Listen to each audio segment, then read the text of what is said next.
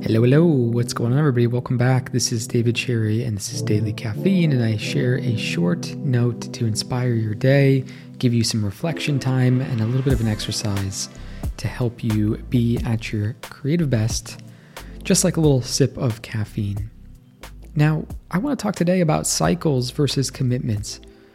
How growth happens is we exit a cycle and we find commitment.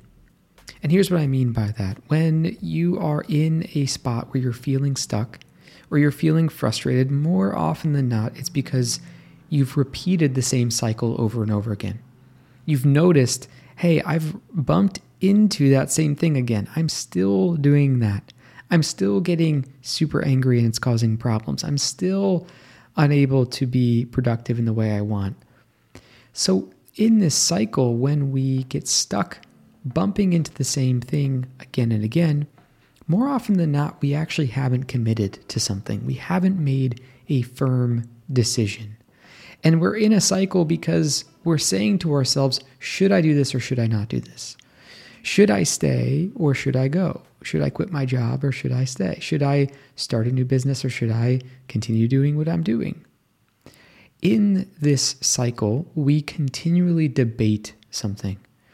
And by debating something, we don't make a commitment. And because we don't make a commitment, we spend a lot of energy debating. And that is the problem with the cycle. The problem with the cycle is that we're spending our mental energy on making a decision one way or another instead of a commitment.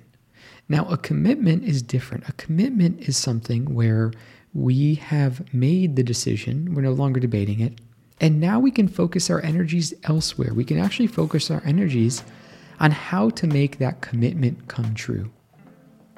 So if you're saying to yourself, should I write a book or should I not write a book? Should I start this book? Or you start writing the book and then you stop. Should you start writing the book and then you stop? You haven't fully committed. You haven't fully said, I am fully committed to doing this. And I'm now going to focus not on whether or not I should be doing this. I'm no longer questioning I'm done questioning.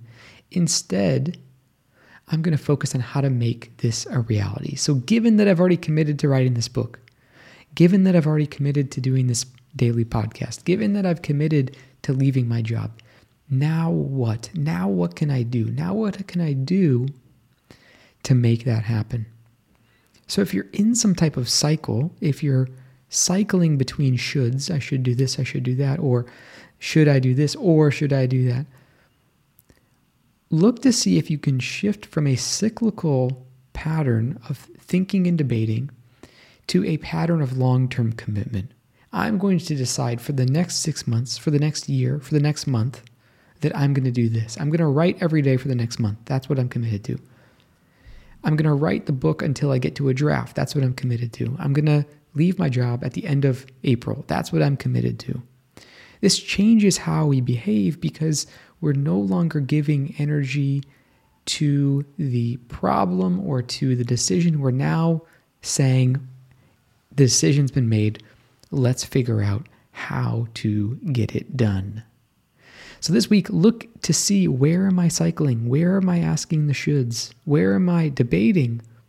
And how can I change that cycle into a commitment, a long term commitment where I'm no longer debating the idea, but instead I'm figuring out how am I going to get it done. That's it today. I will be back again very soon. I appreciate you listening. You can always get in touch if I can be of help. And I'll be back again tomorrow.